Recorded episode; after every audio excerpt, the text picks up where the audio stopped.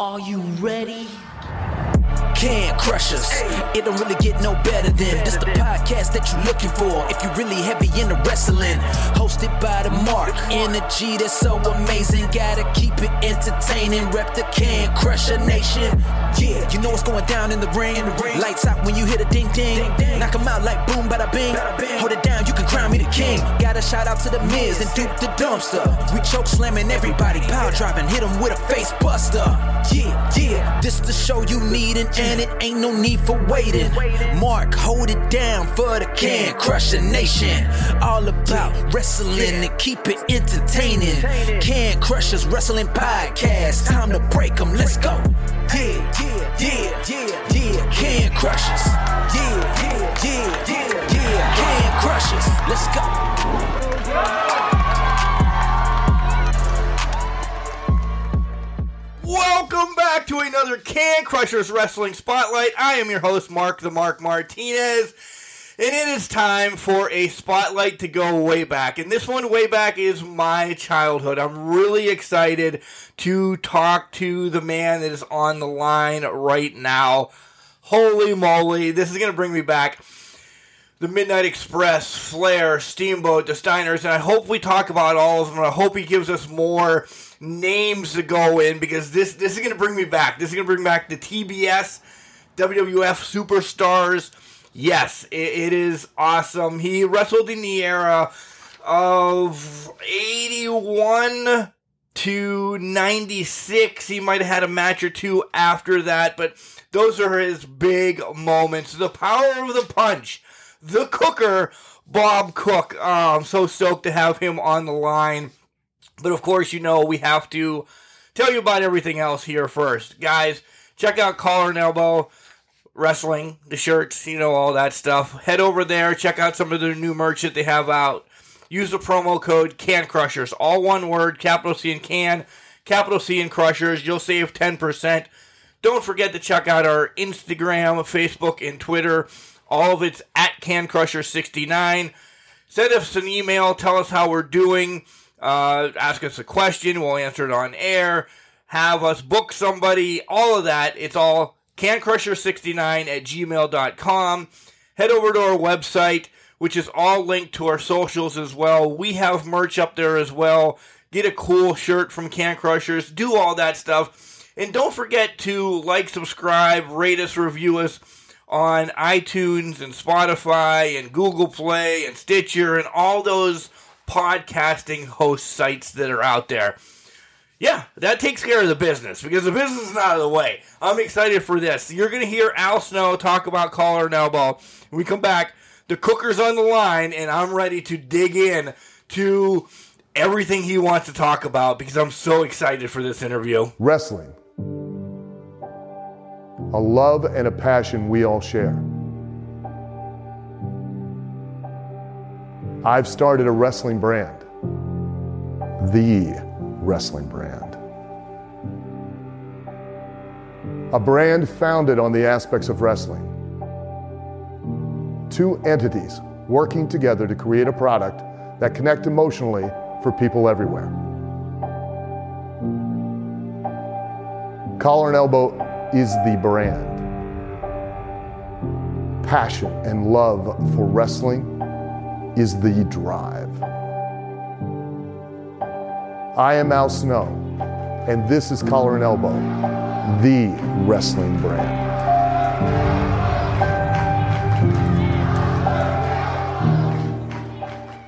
And welcome back to Can Crushers Wrestling Podcast. Guys, I told you this is an interview for me this week. This is somebody I watched in the childhood, and I saw against Flair, against Pillman, against the Midnight Express, Rock and Roll Express. It is the man with the best punch in professional wrestling, the cooker, Bob Cook. Bob, welcome to Can Crushers tonight. Uh, thanks for spending a couple minutes prior to the interview at making me laugh, because I just woke up and I'm feeling like a bag of shit today, so. Well, I appreciate you having me on the show. I appreciate you asking, and I'll see you later. Okay. Oh, wait, we're not done yet? Okay. Yeah. If you want to be, I, I know you're you're a big video gamer, and we'll start there. That you you uh you want to go play some games right now, or what's up? Well, I'm not a big video gamer, but I've found a game that I've really enjoyed, and I've become a big video gamer for that game. Although I do want to get the new W W F two K twenty-two game. I have it. I have it pre-ordered already, and it's waiting on the PlayStation. So I bought, I bought with some of the uh, podcast money, so people can throw snide at me there. The Super Edition, Super Duper one hundred twenty dollars one, I get it on Sunday. So I'm pretty pumped about that. Yeah, that's the one I want with the N W O. You can't go wrong with Hollywood Hulk Hogan. No, you cannot. You cannot. But what game What game are you playing? It's a game called Trials Rising. It's, a, it's like a motorcycle game. Okay. I've heard but of it. I haven't, tra- I haven't played it. I bought it like several years ago based on the fact that you could create your own tracks for it. And I'm a big Evel Knievel fan, so I've gone back and created. And when I first got it years ago, I couldn't figure out the created track thing, so I just gave up. But then for some reason, a few months ago, I started t- twinkering with it. Tinkering? Is that the word? Tinker? Tinker? I don't know. Either way. I think a twinker was somebody else, right? Anyways, I started playing and I figured it out. Now I've gone back and created a lot of Evel's famous jumps down to a T, you know, where they, I put his trucks in there. I put his rocket in there. I put all these things that I've been able to create just through pieces of the game. It's not an Evel Knievel game, nothing to do with Evel. But I've gone in and put his outfits on my characters, made his motorcycles, his helmets, and created the scenes like they were in the seventies. Right now I'm even creating Robbie Knievel's building-to-building jump, where I've created the entire city of Las Vegas. It's pretty fun. Boring to anybody who's listening, but I love it. No, that that actually sounds really cool. I know you dabbled with YouTube here and there. Um, why why don't you like stream your your content? Put it, there's if you're gonna say it's boring, I'll say that there's maybe idiots like me that want to watch this. Like I don't have the time or patience to do shit like that, but I love watching the outcome of it. Then oh, it's tedious as could be. I mean, I spent literally five hours last night trying to figure out how to create the illusion of Robbie crashing through bales of hay at the end of the building to building jump. But I figured it out, and I spent five hours more trying to figure out how to make the pyro go off when he landed, and I figured that out too. I'm a genius. Not really, but we can pretend for tonight. We we can pretend for as long as this episode's out there, right?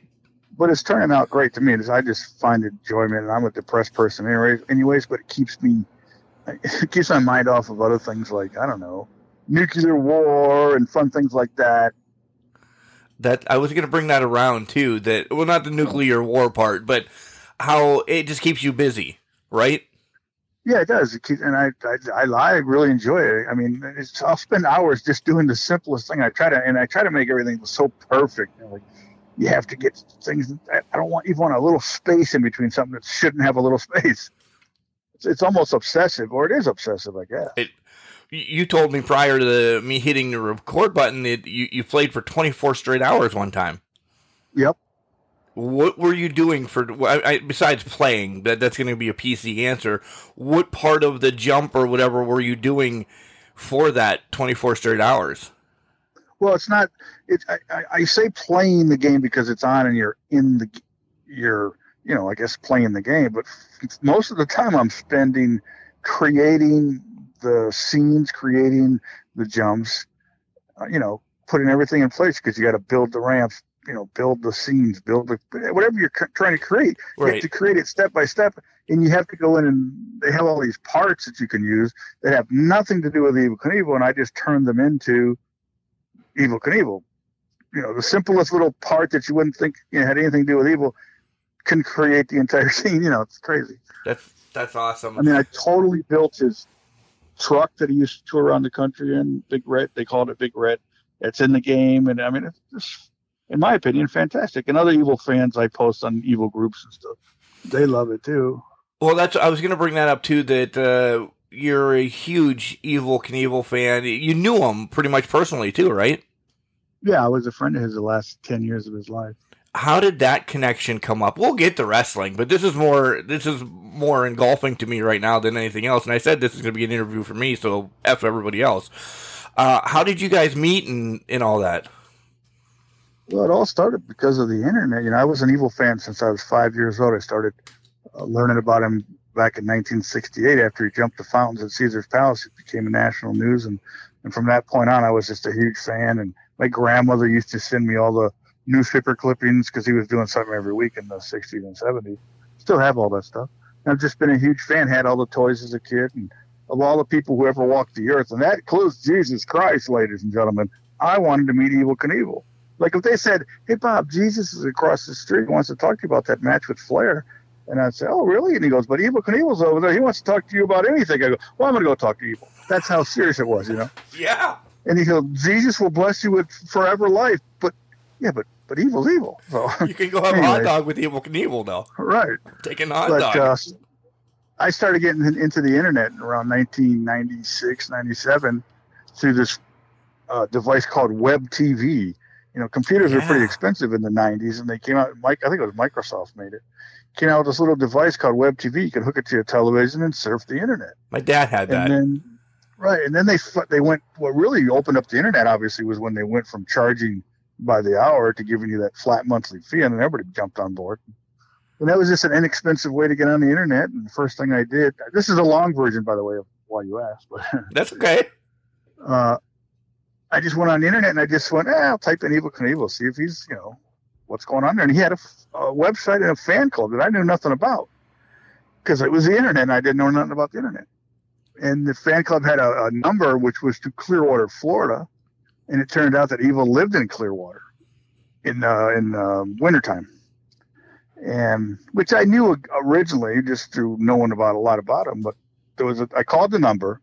A guy named Mike Gray answered, and I just asked, I said, hey, I'm a big fan of Evel's. Does he ever meet his fans? And Mike goes, yeah, Evel loves to meet his fans.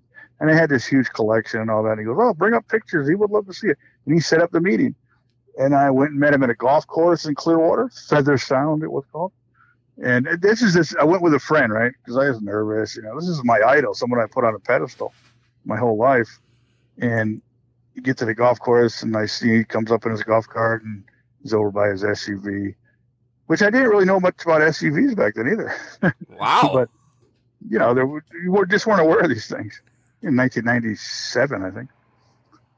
And I went over there, yeah, Mister Knievel, my name is Bob Cook, Mike Gray, uh, you know, set up the meeting. Oh, hey, Bob, nice to meet you. He shook my hand. He goes, I got to go in here and collect some debts because Evel was a, a, a golf hustler and gambler, and he won some money. And he goes, he goes, hey, go down to the end of the road to this bar, and I'll be there in a few minutes, right? So about an hour goes by. My friend and I are sitting there, and I'm thinking, oh, my God, this guy I've put on a pedestal my whole life blew me off. You know, that's what I was thinking. And then he walks in the bar, he waves us over, and he sat there, and he talked to us for over three hours, buying us drinks, signing uh, business cards, telling us stories. It was the greatest day of my life, you know, at that point. I'm going, you know, my kid was born in eighty-eight, but this is freaking Evel Knievel, damn it. This is the greatest day of my life. Anyway. Yes, I love that story. I do. Yeah. That, and and as we were talking, we uh, I had mentioned to him, like, yeah, I heard Vince McMahon helped promote the Canyon Jump when he went on to talk about Vince and wrestling. And, and when the Canyon Jump got brought up, uh, I I asked him where he kept the Skycycle X two, which was the rocket he used for that jump. And he goes, oh, I keep it right here in Clearwater at a friend's warehouse. He says, next time you're up this way, I'll take you by and see it, which is what cemented my ongoing friendship, because at that time I worked for an airport limo service, so I was going to Tampa all the time. And he gave me his business card, and he goes, call me anytime you're coming up this way, and I'll take you by and see it. So literally, I don't know how long it was after, not long, trust me, maybe a couple of days, I called him. I was gonna say like two or three days, right? Because I'm going up that way. And he goes, but the funny part is I called him, Mister Knievel, Bob, Bob, call me, call me Evel, damn it. And his real name is Bob too, by the way, or Robert, but. Oh, I did Anyways, not know that. Yeah, Robert Craig Knievel. Okay. But he liked being called Evel because that's who he was. I would, and when anyway, you're called so, Evel Knievel, that you have to be called just Evel. His friends, yeah, I would want to be just called Evel as well. Right. I know a lot of people, like his wives and different things, would call him Bob, but I liked calling him Evel. Bob, call me Evel. And anytime he would call me, he'd leave a message on my machine if I wasn't there or whatever. He'd go, Bob, it's Evel, call me. But anyways. That's awesome. So I went up there, and he took, you know, I brought my wife and kid with me this time, and, and that was another thing. We met at the same golf course, and he had this awesome Aston Martin car. It's like a freaking James Bond car. It had all these little gadgets in it, and just a fantastic car. And he goes, Bob, you can ride with me, right? To go to the warehouse. And I said, oh, man, there's no way, no way my wife could follow him. You know, she didn't know the area or anything. I was like, ah, you know, my wife wouldn't be able to follow. He goes, okay, follow me. So I'm following Evel Knievel and Sirwood. He's driving like a maniac. It's amazing I even was able to keep up with him. But anyways, we got there, and he showed us the Rocky, let my kids sit in. Eh, it's a the long story. But that's how the friendship started, was because, uh, you know, he gave me his number, told him to call, and then just went from there. That's he, he even came to my house in two thousand one. It, one of the best friendships of your life, then, having your uh, air quotes God uh, as as your friend, your you, the person that you put on the on the pedestal. Like, that's the best thing that you've ever had in your life.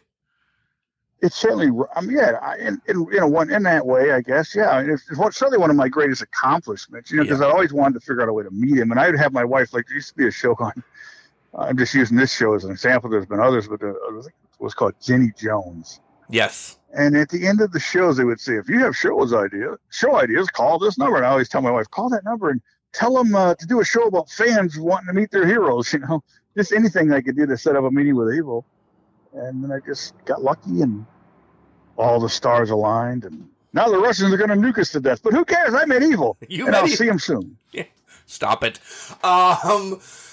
You also talked about, I'm going to rewind real quick, you, you want to get the W W E uh, two K game. Well, why?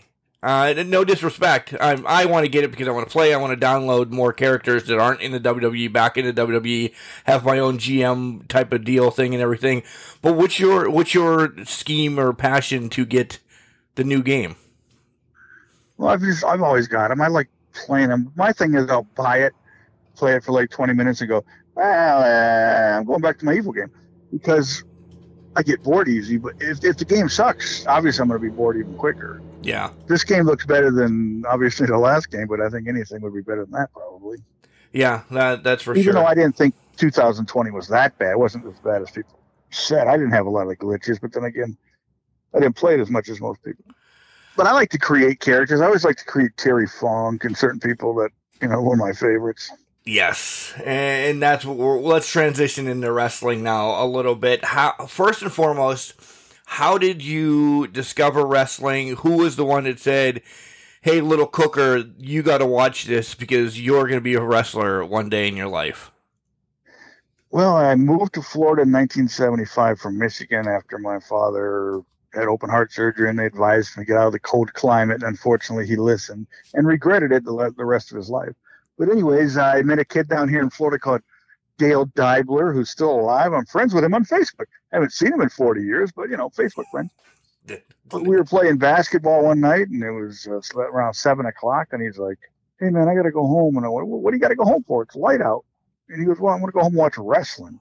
I was like twelve years old, and I was like, wrestling? What do you want to watch that for? You know, I didn't really understand anything about it. And I went with him to his house, and I watched it, and I fell in love with it instantly. Championship Wrestling from Florida. Gordon Sully calling the action. Terry Funk was going crazy, and I was hooked. That that those are your first two memories right there. Yeah, I never missed uh, the, the show again. So every how- Saturday night, six o'clock. Sundays at noon, they would play the show again. I watched it then. Saturday mornings or Saturday afternoons at two from Fort Myers Channel, I watched the same show again. And then when you got a V C R, well, now all bets are off. Right. You just had to rewatch them. Just rewatch them, rewatch them, rewatch them. So how do you get in? We're going to keep all this short because I know you have a ton of other stories. How do you get into wrestling then? When when does the, the love become a passion to say, F this, I'm signing up? Well, I wanted to be a wrestler since I started watching. I was like, man, I'd like to do that someday. I had no idea, obviously, how to do it. I checked the internet, but it wasn't there then. It kind was. Of, kind of crazy, no. But, um, and there was only like three T V channels, I think, maybe maybe five. If you count P B S, you might have had yeah. five. Yeah. But, uh, no, all of a sudden lost my train of thought. You know, we used to do that uh, backyard wrestling. A friend of mine who I'm still friends with, haven't seen him in years, but a guy named Mark Starkey. We used to do friend, uh, the backyard wrestling for our neighborhood friends and, you know, put on a show. And But I always wanted to be a wrestler, obviously. And a friend and I moved to Tampa after I graduated from high school in nineteen eighty-one. He was going to go to electronic school, which he did briefly. And my idea was to become a wrestler, having no idea how to do it, but knowing that Championship Wrestling from Florida taped their uh, Saturday morning t- or Saturday T V shows on Wednesday mornings in Tampa at this place called the Sportatorium, which sounds fancy, but it wasn't. Anyways, I went there one Saturday morning to to the taping and asked an old, hello, are you still there? No. Yeah, I'm hello? There. I'm here. Oh, oh yeah. I'm so I, I'm just I'm engulfed in your story because I want to say I, I went to the Omni one time in Atlanta, and I we were on our way to Fort Myers in eighty-eight, and I got my mom and dad and my brother to stop for a taping. And I was expecting this grand, this grand thing. And I know it was, it looked shitty on T V, but I'm eleven years old.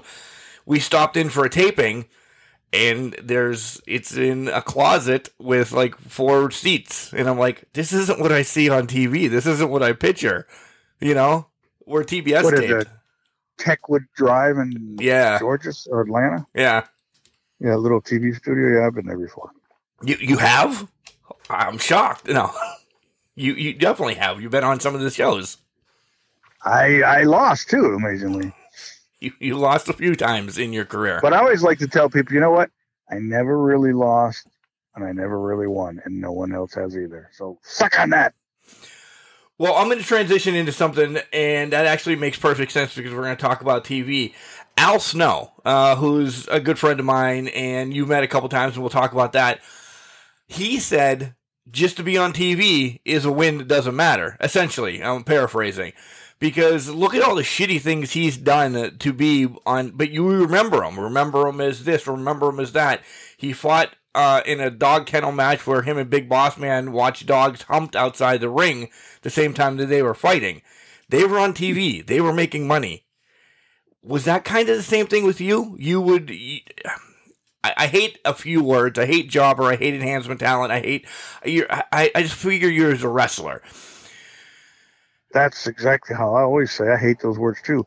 I prefer the word professional wrestler because that's what I considered myself because I did the wrestling and I got paid for it. Not a lot of money, but you know, you got paid. But, for yeah, it. I missed the point of putting over my trainer because when I, like I said, moved to Tampa, went to Sportatorium, asked somebody there how to be a wrestler, and they told me to get in good shape and come in for a trial. But back in those days meant that they would stretch you, beat you up, like Hulk Hogan says Hiro Matsuda did. And I never went but went back there. I didn't know that that would happen. But the week after that, I went to the Armory in Tampa, which is where they had wrestling every Tuesday night for like forty years. And when I came out, there was a flyer on my car for the Great Malenko Wrestling School. Become a star, travel the world, make big money, boom. And I went to the school next week, started training. Just wanted to make sure I got in there to put over the Great Malenko. Oh, I was like a father figure, a friend, a mentor. We were going to talk about the Great Malenko because I, I know a few people, and I've actually talked to a few people that were also trained by the Great Malenko as well. Uh, Barry, Barry Horowitz was on the show about two years ago, and then most recently we had the Masked Saint, Chris Whaley, on the show as well, trained by... Uh, The the Great Malenko. Um, I know both of them, and I have, I even have a Barry Horowitz story. Th- let's go with the Barry Horowitz story then, right now. Well, it's not a great story, but it was at the time it was more scary than anything. But Barry and I were we both worked for Championship Wrestling from Florida. It was eighty-six, eighty-seven, I don't know. And we were riding together to I think Key West, and I had an old Ford Escort. It wasn't old then, obviously, but you know I just say an old Ford Escort. But we are coming back from the show. We pull into a gas station. It's like, you know, one, two in the morning. And try to start the car. It wouldn't start. Something inside the engine had burned up the wires, whatever. So we call a tow truck. These two tow truck drivers show up. It's one of those tow trucks. I think it was a flatbed, whatever. But we get in the front, and Barry tells, t- says, don't tell them we're, we're wrestlers. I think we have money. Okay, okay. So we're getting, you know, like there's two guys. We're all four crammed in the front seat of this truck. And they're and actually what those guys were besides just tow truck drivers, they were repo men. So they're telling us, start telling us stories about repoing cars, and but they're getting more and more like uh, exaggerated and more animated and more crazy, I'd say. And Barry leans over and he goes, and they this was the kicker. They had a gun on the dashboard. Of course they did. And Barry lean Barry leans over and goes, they're losing respect for us. We better tell them we're wrestlers. so, so they uh, they start. Then Barry like piped up and mentioned about the wrestler and whatever, and they started to calm down a little bit. But that's like the gist of the story. They took us where they were supposed to go, and we went on our way. But it was, you know, one of those scary moments at the, you know, because these guys were getting crazy, and they had a gun, Did they have you guys sitting in the middle of, like, both of them were on the doors and you and Barry were no, no, sitting no. bitch? No, I was by the, okay. No, no, it was like the driver, the other guy, the Barry, then me. Okay, I was going to say, because that would have really been awkward then. You know, there's the gun, you two are sitting bitch, essentially, and they're ready to take you for the, the twenty dollars in the hot dog that you brought from the, the wrestling show. Yeah, they're they're ready. To, we're actually we're thinking we're thinking. You ever see the movie Deliverance? Uh, yes. I'm getting a little nervous here. Yeah. um. So let's talk about you know the the the Masked Saint as well. A- anything with him? Any you know time in the ring? He's a little bit before your time though, right? No, he's, I think he, either this, around the same time or after. But no, he's a great guy. Yeah. He come. We had we do these things every three months in Tampa with Brian Brian, Brian Blair's the host. Uh, Legends lunches, yep. And Chris comes to a lot of those. We honored Barry last year at one of them. Uh, it's a good time. Yeah, those. Led, you're reading my my notes uh, perfectly. B. Brian Blair and Jumpin' Jim Brunzel both on the show as well. We talked a lot about the Cauliflower Alley Club. We signed up. We're huge supporters of that. We were going to give you time to talk about that and your luncheons at the end of the show, but I think okay. you should talk about it now because. It is what the Cauliflower Alley Club does, and the luncheons essentially as well, um, needs to be talked about more for professional wrestlers because they, there's no insurance. There's we, we talked about this in depth with B. Brian Blair. Um, it, it, it's the thing. If you're a wrestling fan and you want to give back to wrestlers, support the Cauliflower Alley Club, right? Oh, I've always said that, and I'm the social media coordinator for the Cauliflower Club. By the way, I did not, not I'm know not that. a good one. I'm not a good one, but you know, I, I do that. But I say that every wrestling school in the country, and there's a heck of a lot more than there should be. But every wrestling school, it should be a prerequisite. Is that a word? Yes. To join the Cauliflower Alley, like when they sit there and tell you, like first when I trained with Malenko, the first thing he says. You guys got to get boots, got to get trunks, and gave us information on how to do it. And I was excited. I'm like, wait a minute now. I'm a nobody. My name is Bob Cook. I'll always be a nobody, but I'll be damned if I'm not going to get some pro wrestling boots. I mean, as a kid, that was you're like, I want a real wrestling. My grandmother used to make masks for me. Nowhere near like the real ones, but as a kid, you're like, oh, this is awesome. But I always wanted real wrestling masks. So you want real wrestling. Nowadays, you get your gear at Goodwill or Walmart. But in those days, pro wrestling boots meant something.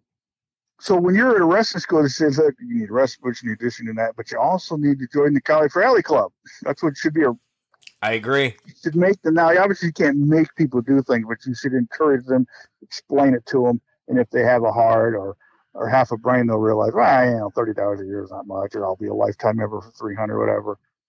You should join, and people should also understand that fans can join. It's not just for wrestlers; it's for wrestlers from the standpoint of. Who benefits from the money that comes in when they need it, but fans can join. And any real fan of wrestling should give, you know, join the club because it gives back to the wrestlers. It, it does. Uh, you guys have helped numerous people.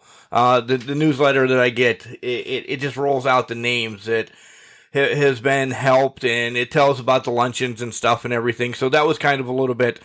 To have that, I knew you were part of it. I didn't know you were the social, the unsocial media coordinator, apparently, huh? Right. Yeah. Well, I mean, I, I, I have like spurts where I'll go, I'll post a bunch of stuff, then I'll get bored, or not bored, but lazy, and that's more like it, lazy. That's all right. That's because I, you know, I like, rem- I remember birthdays when I can, and people, who, you know, famous wrestlers who passed away. There's some people like if I died or something, I wouldn't post it because, well, I'd be dead. That's why. But, you know, the point is that when I'm motivated, I'll post more than other times. But do you have somebody in the hopper in case you die that it they will post your no. death at least? No, no. Well, they, no. Then well, it's folded then. Once well, you- if I die, uh, it'll probably be at my own hand, so I'll just make a big deal about it on Facebook first. Stop this it. This was my final post, and then like tell a story, and they go, "Kiss my ass, Mom." So you talk about how boots mean a lot to you and your first pair of wrestling boots.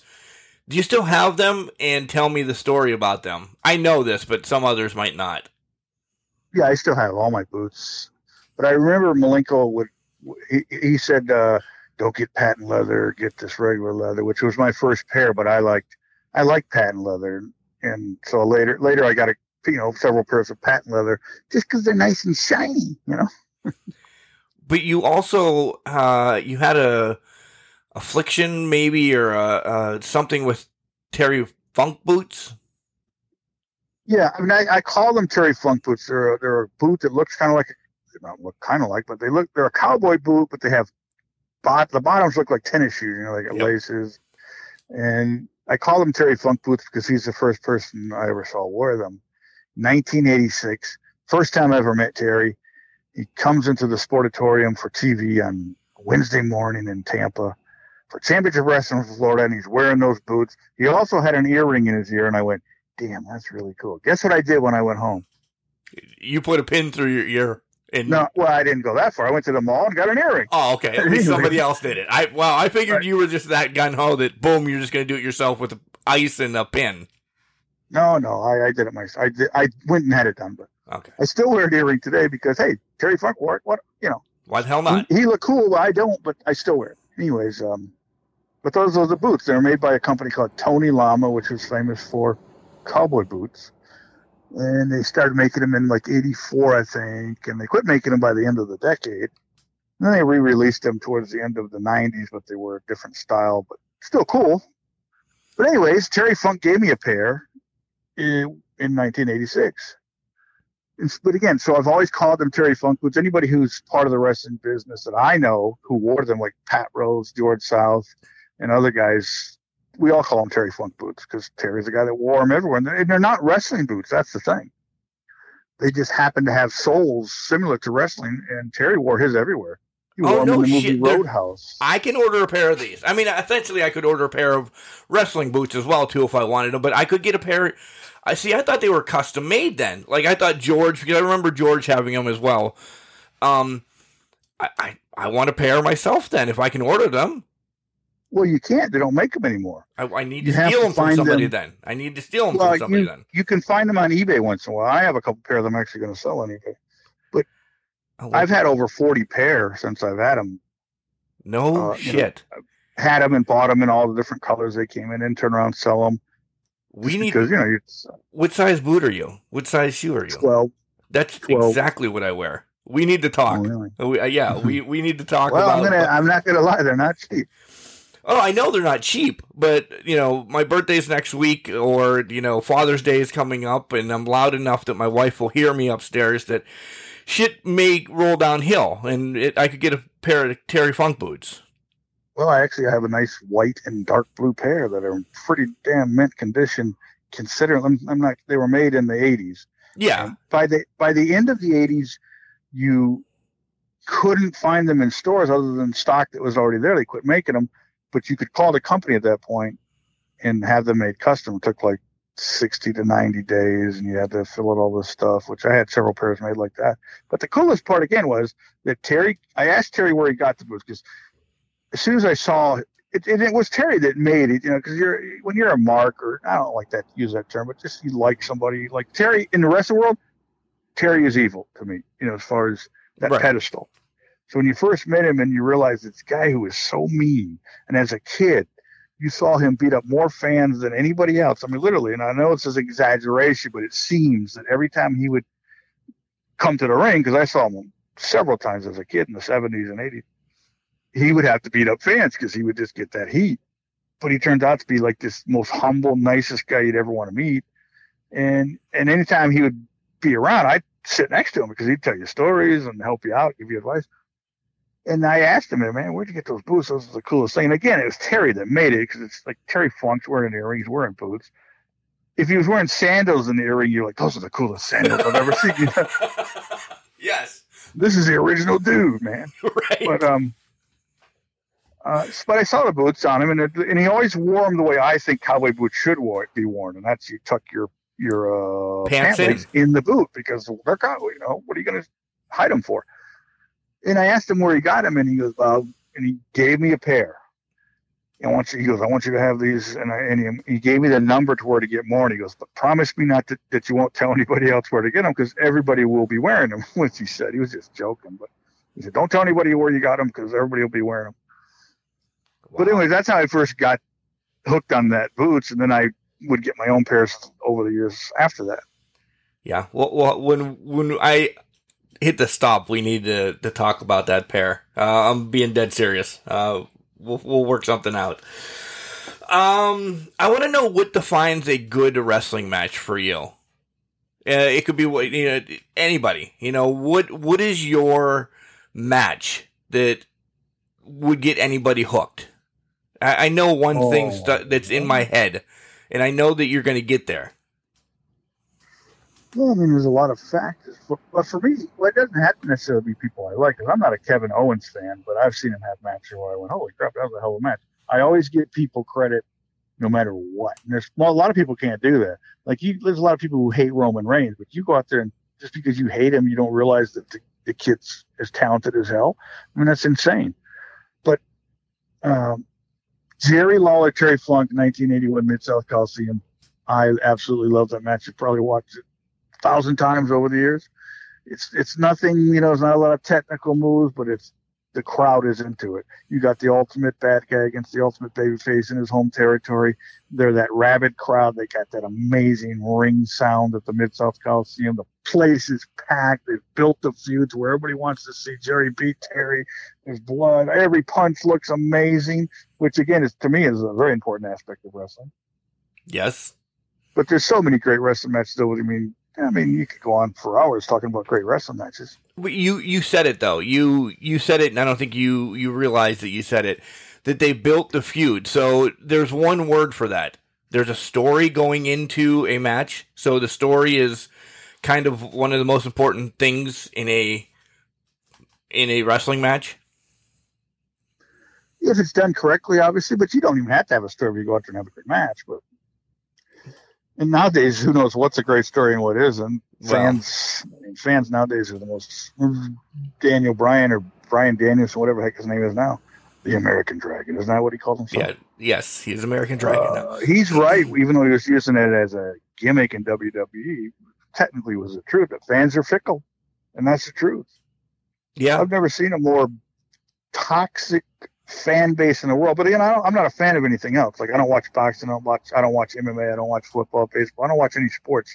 And I'm sure their fans are toxic too. And technically, they are, because I used to have a friend who loved football, and every season would be like, "Oh man, I can't wait the Dolphins this year." And after two games, they start losing. Nah, to hell with the Dolphins. They wouldn't even watch the game. That's not a fan. You know, that's just a bandwagon jumper. Like if your team does good, you want to be there, but if they don't, you don't care. That's not a fan. You should watch it because you love the sport. So if they win, they win. They lose, they lose. But we'll watch it, you know? Exactly. Yeah, yeah, you're so right. Many, you're right. You know, so many fans like this today are just the worst. I mean, you could sit there like, like that Saudi Arabia show last month or whatever. I thought it was a great show from start to finish. But you got people who just hated on it. And it's like, what are you people, insane? What do you want from W W E? Especially considering that literally for four dollars and ninety-nine cents a month, you're watching pay-per-views that would have cost you sixty bucks ten years ago, you morons. Exactly. Yeah. You don't know how many times when I was younger, you know, it was my mom dropping the money because I didn't have a job. I was not of age to have a job yet. Paper route, but I was spending that on crack and whores. No, I'm kidding. Um, Ooh, wait, like yeah. Now, now your ears, now your ears pop up. Um, but mom, mom was dropping thirty, thirty-five bucks a month. So, you know, me and my hooligans could be in here watching wrestling events. It, it, She did it. Now I, I pay for it so I can watch The Office most of the time, and I will watch the events, but you're right. I enjoyed the the Elimination Chamber. I thought it was one of their better pay-per-views in a long time. But there's so many fans now that they just go in with the mindset it's going to suck, so no matter what you do, it's going to suck, because that's what you think it's going to be. And nobody can, like, you know, like, again, I give credit where, like, I'm not a big fan of Drew McIntyre, this kid Moss, but they had a hell of a match, too, even though the kid almost paralyzed himself. You know, if he'd have done that twenty-five years ago, he probably would have paralyzed himself, because the W W E rings were hard as hell back then. Uh, do you watch A E W as well? No. No? What I do is I I go on the YouTube channels and I see the, what do they call those little thumbnail things, and if it interests me, I'll click on it, but I usually end up just like, ah. Kind of like highlights. A E W. I don't even watch W W E anymore. I don't watch SmackDown or Raw or N X T anymore. I watch the pay-per-views because why not? And I'm definitely going to watch WrestleMania because it's WrestleMania, right? You know, I lost a, I lost a job over WrestleMania in nineteen eighty-four or eighty-five, the first one. Wait, tell wait. I don't know this story. I need to know this story. How the hell did you lose a job over WrestleMania? Well, I was, besides wrestling, this is nineteen eighty-four. I'd only been wrestling for, so since eighty, late eighty-one to, okay, it's like three years, whatever. And I had a job as a security guard where I sat in a shack in, in front of a, like uh, old people's housing complexes and, you know, let people in. Great job, because you sat down. My boss was really cool at the time, even though he fired me. But I had told him, orig- I had told him, I said, look, I'm going to, I asked him like weeks before this that, you know, I'm going to WrestleMania. We, they played WrestleMania one in arenas around Florida on closed circuit T V. So I had to go to the Lakeland Civic Center, which is like an eight thousand seat arena. And a friend and I got tickets to be there to watch it on closed circuit T V. And I told him ahead of time that we're going, we got the tickets. Oh, no problem. But the day before the show, he goes, Bob, you got to work. So what do you mean I got to work? I had to ask it out. Well, this guy can't come in. You got to do it. I said, I'm not doing it. I'm going to WrestleMania. He goes, well, you got a choice, WrestleMania or, or this job. I said, well, I'm going to WrestleMania, kid. That's it. WrestleMania one is the only one that I've never watched live. Um, really? Yeah. Not being there or anything. Oh, you mean you never watched live when it first happened? Yeah, when it first happened. That was the only one. Otherwise, I was at closed circuits or then pay-per-views came out or, you know, all like that. WrestleMania was the only, WrestleMania one was the only one that I did not see when it actually happened. All the other ones, uh, up until even in next month, I will watch it, hopefully, God willing, or my, my wife willing. Um, yeah, I've watched all of them. But you have watched WrestleMania one. I have. Oh, yeah. God, yeah. I own okay. the tapes. Yeah. The, I still like v, VCR tapes. Oh, yeah. Well, you know. I just got rid of all my V C R tapes. Nostalgia. I over, Nostalgia. I had over two thousand tapes, and I was like, you know what? These are sitting in boxes. I'm never going to look at them again. And right. I gave them to a friend. Right. And everything's on digital copy now that it's easier instead well, of folding out. Yeah. Years ago, like maybe ten years ago or so, I had a D V D recorder. And I put all this, like I put two hundred or so hours of my own stuff from old tapes on uh, D V D. And the only stuff I have V C R is like commercial tapes still. Okay. Yep. The uh, Coliseum video ones then, essentially? Yeah, yeah, a lot of those. Yeah. Other ones. Okay, so let's talk about your career. We've really been jumping, and we'll continue to jump. Screw it. Uh, we don't have to need a rundown. But you, we always talk about the power of the punch. You have the best punch in the business. How did that moniker come? Who gave you that? And uh, because you do. After I went back and, you know, watched some more, you, you really do have the best punch in the business still. Because now it's not even a punch. It's an or a forearm or an elbow or a leg or slap. Or if it is a punch, it looks like crap. Yeah. Yeah. Like I watched, like again, I watched the A E W once in a while, just the little clips that they show on their YouTube channel. And I watched some clip of Hangman Adam Page from I don't know, last week or something. He's their world champion. He comes running down to the ring, jumps in the ring, and I think he was punching the Bucks or something. And those the punches look god awful. And I'm thinking, man, you would never catch Terry Funk doing that, Jack Briscoe doing that.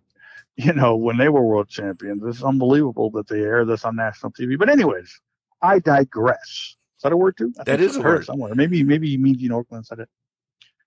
But first of all, I appreciate everybody who says that about the greatest punch, which I don't believe I have. To me, the greatest punch of all time is Jerry the King Lawler when he's on.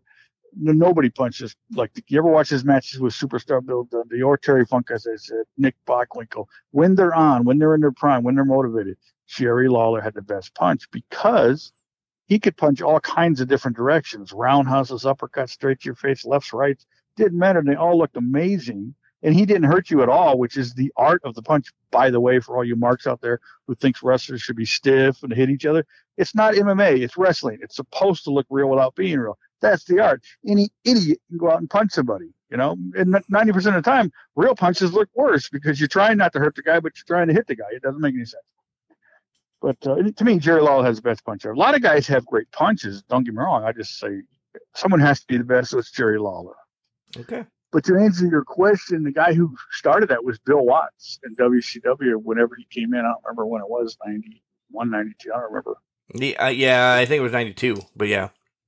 But he's the one who started that. I was at Center Stage one time and was working with, uh, I was there more than once, but I'm just sitting at one time. This is the one time. Yeah. One time I was there but and was, he said, he's got the best punch. You're fired. Right. I was working uh, Van Hammer. Okay. And after the match, Jesus. who, by the way, is a great guy and gets a lot of uh, flack you don't deserve, but that's another story. Um, after the match, I was upstairs at the place getting a Coke, whatever. And Pee Wee Anderson, who's no longer here, said, Cook, Watts wants to see you. And back in those days, or in anytime Watts days, I guess, usually that meant you're going to get yelled at for something, which, by the way, is another story where Sting saved me from getting yelled at by Watts one night. But anyways, uh, I go down in the hallway of the place, and everybody's in the hallway. And Watts goes, I want to tell you guys something. This guy has the best punch I've ever seen next to my own. You threw that in there, you know. Of course. And he goes, from now on, I want you guys to sell it like crazy, and I want the announcers to put it over. And he goes, and by the way, if everybody had a punch like this, this business wouldn't be in the shit it's in right now. And again, that's a great accolade. You know, I, I was like, oh, man, I can't believe you're saying that in front of everybody. You know, and, and then he asked me to help teach his son, Eric, another guy who gets uh, a lot of flack he didn't deserve. I mean, he was just a young kid and put in a tough position and handled it really well. But that's another story. Uh, I went in a room somewhere at the sportatorium, sportatorium uh, in center stage and tried to help Eric learn how to throw a punch. And, and I'm a horrible teacher, by the way. So, oh, well, the, that was my next question. Like, why why did you never start a wrestling school or or anything like that, or at least become a trainer to to be able to show these kids nowadays or even twenty years ago, essentially, the the art of wrestling? Well, what's funny is uh, in nineteen eighty-six, I had a wrestling school for a brief time. Oh, uh, Tony Marino, who was a famous wrestler from back in the day in the sixties, seventies. Uh, he was also good friends with uh, the Great Malenko, and he had a was involved in a wrestling in a T V show that I was also part of because the Great Malenko was part of it, Angelo Poffo and different people. And Tony had a school in Tampa, and I used to go there. I think it was like late eighty-four, eighty-five, just get different training. You know, you go try to learn different things. And his training was brutal. But the, the, the short of the story is that he shut his school down, and he didn't have anywhere to put his ring. And I asked Tony, I said, hey, uh, we could open a place up down by where I live. We found a warehouse, and he let me use the ring for a while. And I trained a few people like Rex King, who went on to become uh, well done in W W E. Okay.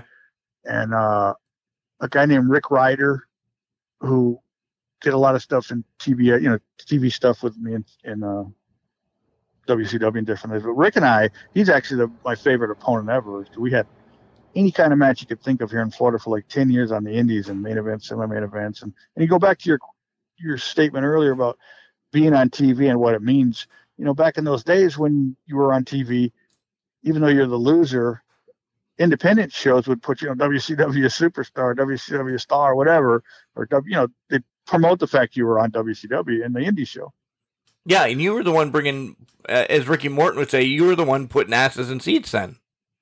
Well, probably not, but anyways, they just they would use that as a okay. Well, plus on I would. I went to wrestling events because Barry Horowitz was there, or you know. um Iron Mike Sharp was somebody coming out, you know, people like that were like, holy shit, we're going to see this guy that's on W W F or W C W, N W A or anything. Like, we're going. I didn't know Sam Jones or anybody that was there. I knew Iron Mike Sharp was going to be there. So me and the boys, you know, drove. We live in the middle of nowhere, Pennsylvania, by the way. We're three hours north of Pittsburgh, two hours south of Buffalo, and if I look out my window right now, there's trees, and that's it for miles and miles. Well, as the nuclear holocaust is upon us, that's the best place to be. Really is. Gonna, it really is for your for your area. Yeah, we're perfect up here right now. We don't have shit going on. That's right. Um, but how but I, again? I I didn't have the patience to be a trainer. Like when I was a kid, like I said, I did the backyard wrestling, although I didn't know exactly what they were doing on T V. We emulated as best we could. We practiced all kinds of time. And I had the backdrop down perfect. We used to do, like, you're going to power drive a guy and they'll put you over like a backdrop. We used to do that stuff on concrete when I was a kid. It's just, like Harley Race did for forty years. God. It's stupid stuff. And how many so documented a, concussions do you have? I don't, I don't know. I, I've never been to a doctor for a concussion. I've been knocked out a few times in the ring. Does that count as a concussion? I don't know. Close enough. Yeah. Like uh, Mark Starr knocked me out with a dropkick off the top rope. Uh, Rick Steiner knocked me loopy with a clothesline. Those guys, Thunder and Lightning, knocked me out with a forearm. But anyways, um, um, look, I'm, I'm losing my train of thought because of all those concussions. See? So enough. But like a lot of, my point was that I, I had a, a little bit of a knowledge of what was going on, but then when I went to Great Malenko School, obviously he taught me the real reason to do things and how to do things and the correct way to do things. But I learned quick. That's my point. And as a trainer, if you didn't, like if I'm trying to show you how to do a lockup or a headlock and you don't, you can't figure it out after a couple of times, I'm like, what the hell am I here for? You know? Yeah. Because people who would, you know, so they had no patience. But then again, in like two thousand five, my kid expressed interest in becoming a wrestler, and a friend of mine. And I was at a local convenience store, and there was this flyer about a wrestling school right in our town that I didn't know about. And we went to the school, you know, met the guys, nice guys and everything, not the greatest trainers, but they started training with them a little bit.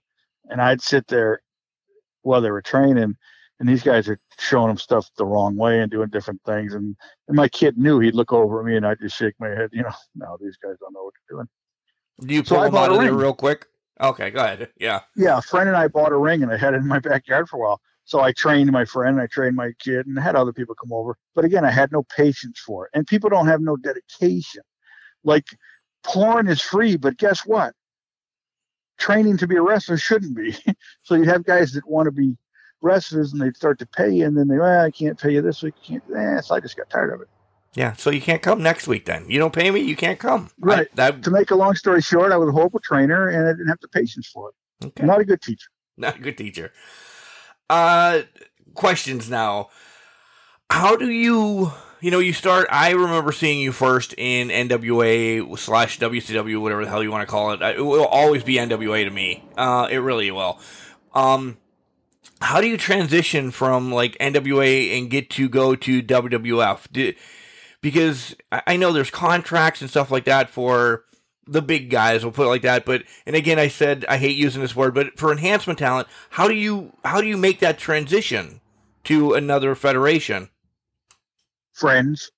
Yeah. I, uh, there was a guy named Jimmy Backlund or Jimmy Del Rey who was a tag team with Tom Pritchard of yep. the Heavenly Bodies and, and uh, Smoky Mountain with Jim Cornette. And he got a job with W W F.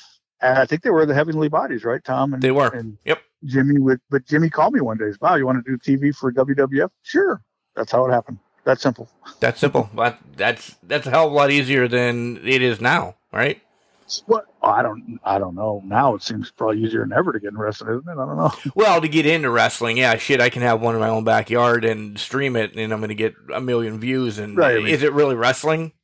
monster rings dot com, high spots dot com. You got a ring. Yeah. Tax season, you know, there's going to be more shows coming soon. Oh, shit. There's already some, so so many published uh, being thrown up around Pittsburgh right now that, yeah. And the promises the of everybody get it. And, you know, I I hate to say this, but the Patriot, uh, Del Welks, but Tom Brandy is the Patriot now. But, you know, when I still think of the Patriot, I think of Del Welks. And he's promised to be at this show. And I'm like, God, this, this guy is such a effing scam artist. So yeah, he, he's promising Del Wilkes the Patriot. No, he's just um, saying he's saying the Patriot, the original Patriot, will be here. Oh, it, the the original, the original okay. is what pisses me off. Yeah, yeah. Well, he, maybe he doesn't know. You know, even though you should look up how you can find out facts releasing nowadays. Right, you should. But again, it's it's tax season wrestling. It really is. But Tom's a great guy, though. So Tom is a good guy.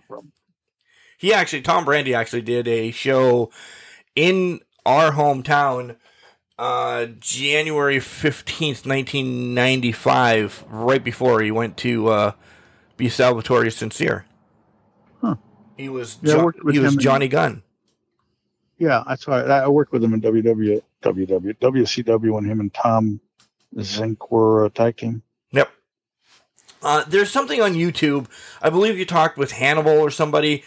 And it's going to be a twofold question.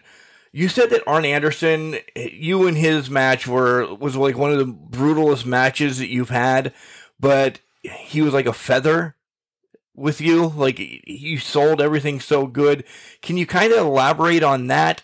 And then on the flip side, because we've we've heard that Arn is such a light worker, but makes it look hor- you know brutal, not horrible, brutal. Um, but do you have somebody on the flip side that doesn't make it look so good and is a terrible worker? Like, we've heard things about the Iron Sheik of just literally beating the piss out of people.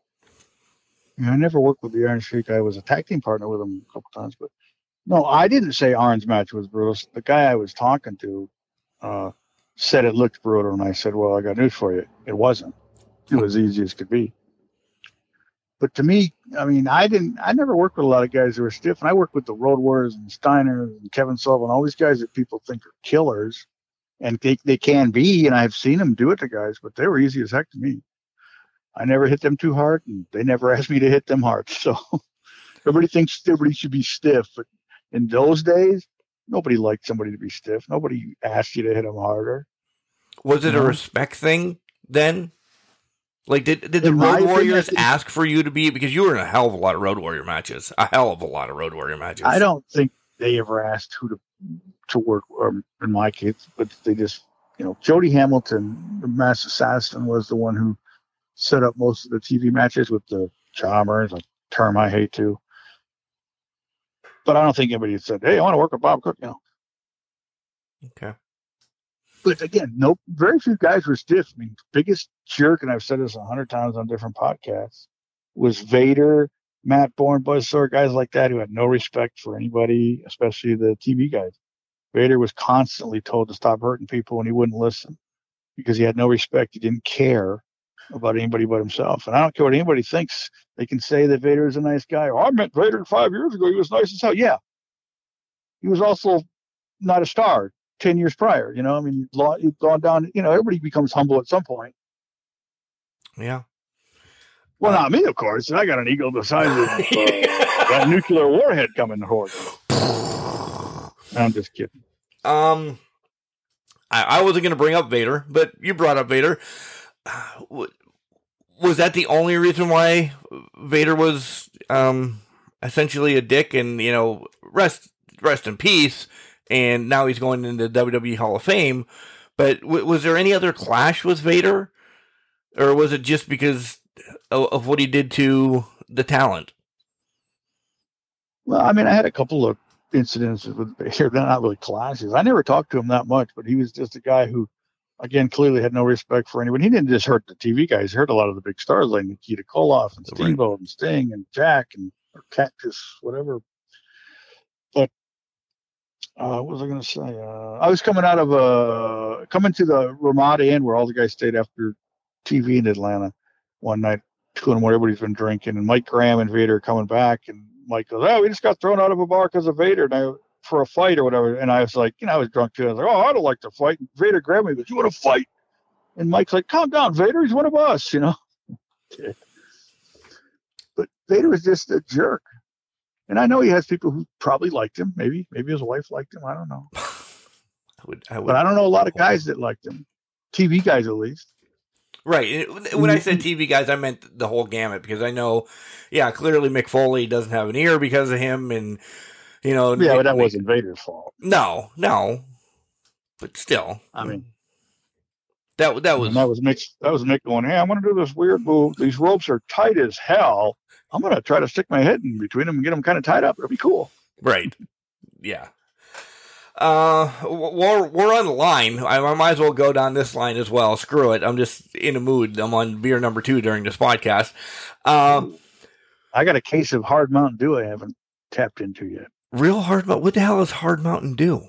Just, um, just came out last week. Mountain Dew with booze in it. Is it? No shit. I didn't even hear it's about it. Well, don't forget, we're a little bit out of the world up here. Well, they don't have it in your state yet. It's only released in three states. Like, I don't know where, but Florida got it. That's all I know. And Florida, I'm got addicted it. to Mountain Dew. I'm addicted to Mountain Dew, and I've seen reviews, and people were saying the original flavor tastes like Mountain Dew, and I'm like, wait a minute now. I've always aspired to be a drug addict, but I'm going to wait till I'm eighty. I've always wanted to be an alcoholic because life sucks. Now's my chance. You know. What's what's the alcohol percentage in it? Just like a beer, five percent. Oh, five percent. Okay. Just still, though. I'm, I'm in for that. you drink a beer. I mean, if I drink all twelve of them, I'm probably going to be feeling pretty good. Yeah. Now you have to send me a pair of boots say, and Mountain let me, Dew.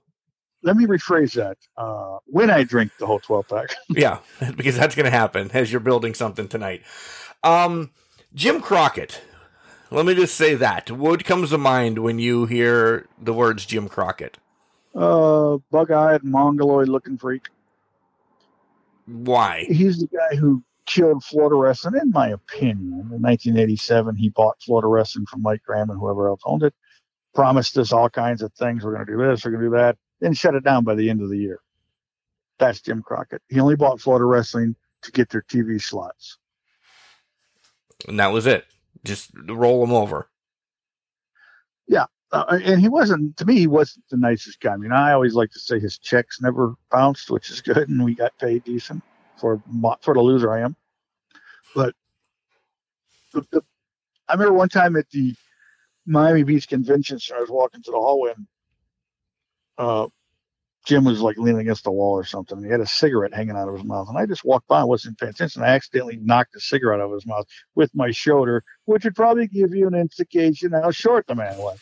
But I, and he gave me like the dirtiest, I was like, oh, I'm sorry, Mister Crockett.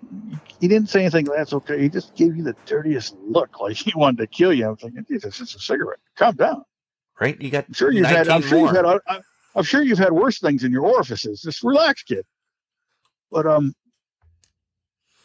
so he gave me that dirty look. But then years later, after Turner bought Crockett, Uh, Jim still hung around a lot. I know he had some kind of role, but he was around a lot. And one of the pay-per-views, I think it was in Milwaukee, when Sting beat Luger for the title just before Lex went to W W E in ninety-one or whatever it was for the first time. Okay. I'm trying to roll back my head, but I I, yeah, I don't know when, if I can make it to ninety-one, gonna, but yeah. When he was going to be the narcissist or whatever. Yeah. But he lost to Sting, and then they did this angle in the back where Sting had a title and Rick Rude interrupted, and Sting and Rude got in a big fight. And all of us guys had to break it up, Rip Rogers and me, because we were all like dressed as security. And Jim was standing next to me, and he was a, such a different person from that point because he, I didn't, he no longer had the stress of running the whole company, right? And I was like, hey, Mister Crockett, would you hold my glasses for me so I can break this fight up? And he held my glasses. He was really nice. That's the point of my story. I don't even know where I went with that. Too many concussions. See? I told you. They're just not documented. All right, let's talk about some more people that you worked with. Everybody... Of, of course, doing some a little bit of homework. Everybody talks about you and Flair, you and Flair. You know, was that one of your greatest matches? You only fought Flair one time ever, right? I, I thought yeah. that. Why is that one always brought up? Well, because I post it every year on my Facebook. Uh, oh, okay. Because it's the only thing I post now. Flair. Okay, I think it's cool. I like did screenshots of it, and I post it on my Facebook every year at his birthday, and I go, you know, wishing him a happy birthday, and then I like to just brag that I wrestled Flair. was that one of your was that one of your highlights in wrestling? Wrestling Flair? I mean, yeah, for the yeah, I mean it was fun. And again, it was just a T V match. It was like Flair less than five minutes long. Right. But it, you know, it's it's certainly not the best match I ever had by far. And it wasn't a horrible match because Flair, how bad could it be? I mean, I was in it, so that doesn't help. But he I well, I didn't even want to wrestle him the day it happened. It just worked out that I worked with him. It is funny. I did this interview with that, I think it was that same podcast.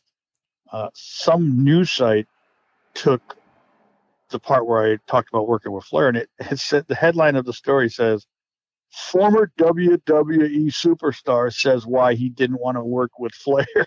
And I click on it. I, I saw that and I click it. I went, that's me. What are they thinking? I was thinking, man, they call me a W W E uh, superstar, so it's on the internet. Must be true, right? It's got to be true. It's exactly. But they they actually took that little bit that I had said and made it into a headline. I thought that was funny. And spun it though, because you were just no, saying, no. They didn't. They didn't spin it. No, they oh. just they just used it as a head. If you read the headline, you'd think, "Well, this guy." You would think negatively. Maybe it's something negative about Flair. And then when you go read the story, they quote everything I said, which is not negative at all. I love Flair. I thought he was. He's one of the greatest of all time. He was always cool to me. It's just the day I had to work with him, I didn't want to. You know, you know who Dave Penzer is? Yes. And I know I've told this story a hundred times, but it, back those days, Dave was like Jody Hamilton's right-hand man. He just did a lot of stuff for him, printed stuff, helped him out, whatever. And he comes up to me, he's at the, uh, wherever it was in Orlando. hey, Bob, guess who you're working? I said, uh, I don't know. He goes, you're working Flair. And I was like, oh, crap, I don't want to work Flair. And Dave's like shocked. He's like, what do you mean you don't want to work Flair? You love Flair. I thought you'd love to work for Flair because uh, Dave was with Jody and they're, you know, figuring out the T V, who's going to work who. And and I suggested you work Flair, and Jody loved it. And and I said, but he's Ric Flair. What if I hurt him? What if I do something wrong? What if I make a mistake? I'll be the most hated guy in the business. I don't want to work with Flair. That was my mindset. It wasn't like, I don't want to work with Flair. I don't want to lose to Flair. That's crazy. I'd lose to Flair every day. It just, I didn't want to take, you know, what if I, again, what if I hurt him? Like I wrestled Joey Maggs in that underdog challenge match and I hurt him in the first move. What if I did that to Flair? You know, that was my mindset. And, uh, but then I went out and had the match and it was easy as heck. We didn't go over the whole match before we went out for three hours and forget it like most kids do today. Just before we went out, we're standing at the door and I said, Rick, what are we going to do? And he goes, just listen to me and remember the figure four, Bob. It'll be fine. Boom. That was it. Wow. Everything you see me do in the match, he told me to do, from poking his eye to whatever. He told me to do it. And that's the best. Yeah. On the fly. Is, is that your favorite part of just doing it on the fly compared to, like you said, having it scripted? Because I, I heard oh, Savage and Steamboat had to have their, their matches scripted to the T. It's not true. It's not true. Oh, thank you. Somebody finally saying that. No, a lot of people think that because that one WrestleMania match was from start to finish. You could call it scripted. But I was with Steamboat a couple of years ago to Fan Fest in Tampa. I mean, I wasn't with him, but I was there at the Fan Fest because I'm friends with the guys that went. Dave Penzer is actually the guy who put it on. And I do. I would always go to those, just hang out with the guys, you know. But Steamboat was there, and he had a question and answer, and that was brought up. And he said that him and Randy wanted to make sure, because they knew that was a special moment. We're talking WrestleMania three. We're talking ninety-plus thousand people. We're talking worldwide, everything. Yep. Biggest event in history. And they wanted that match to be perfect. So they would both – I think he said they had like one hundred sixty different aspects of the match, something like that. And they both had notepads, and they wrote down what they were doing. And throughout the months up leading up to the match, they would quiz each other. They'd see each other in the dressing room, whatever, and they'd say sixty-eight. Steamboat was like, whatever it was, sixty-eight, oh, drop down, leapfrog, hip, hip toss, get it again, whatever the spot was. And they would quiz each other continuously and go over it when they were together. So they got that match perfect, but that was the only one. Ah, see, sons of bitches. It's on the internet, so I believed it. Right. So people think that, now people think that Randy did that with every match he ever had, and it's just not true. Thank you. That that that makes me feel better. I don't know why, but that makes me feel better. Uh, I, yeah, I'm, I'm that way too. Yeah. When I heard that, I was like, you know, these people said for years that Savage liked to go over. So now he may have been meticulous about things he liked to do. I don't know. I only met him a couple times. I knew his father really well and, and Lanny, but uh, that's the point. He that was the main. The only match they really did that with, and, you know, hey, if anybody would know, I think it'd be the guy in the match. Right, yeah, and Steamboat was a little bit into that match, yeah. Right, and they and he said they would, they would again, they would go over things, and they would try to quiz each other to make sure they remembered different things, and then they would take things away, add things. You know, this is basically like a Hollywood script. Like, okay, you're going to be with this guy, you know, however it was. But that's what they did. That's what, all right. Um... Who did you re- – I, I know I kind of asked this when we were talking about Funk a little bit, but who are some other ones that you really enjoyed working with? Because I, I have the list, like, that I said, Pillman, Eaton, the Road Warriors. Was there somebody else that you really, really enjoyed working with? Well, like I said, the Rick Ryder is my favorite well, opponent yeah. ever, but that wasn't T V. You know, T V – I never liked doing T V. And I had no problem with losing. That wasn't the issue. I just – got nervous. I always, you know, what if you made a mistake? You look like an idiot, whatever. I never liked it. I was always nervous, but I did it because I did it. But um, for me, as far as T V stuff goes, I mean, Eddie or uh, oh, Eddie Gilbert. I was going to say Eddie Gilbert was fantastic. Bobby Eaton, Cactus Jack. I mean, most of the guys. Steamboat, unbelievable.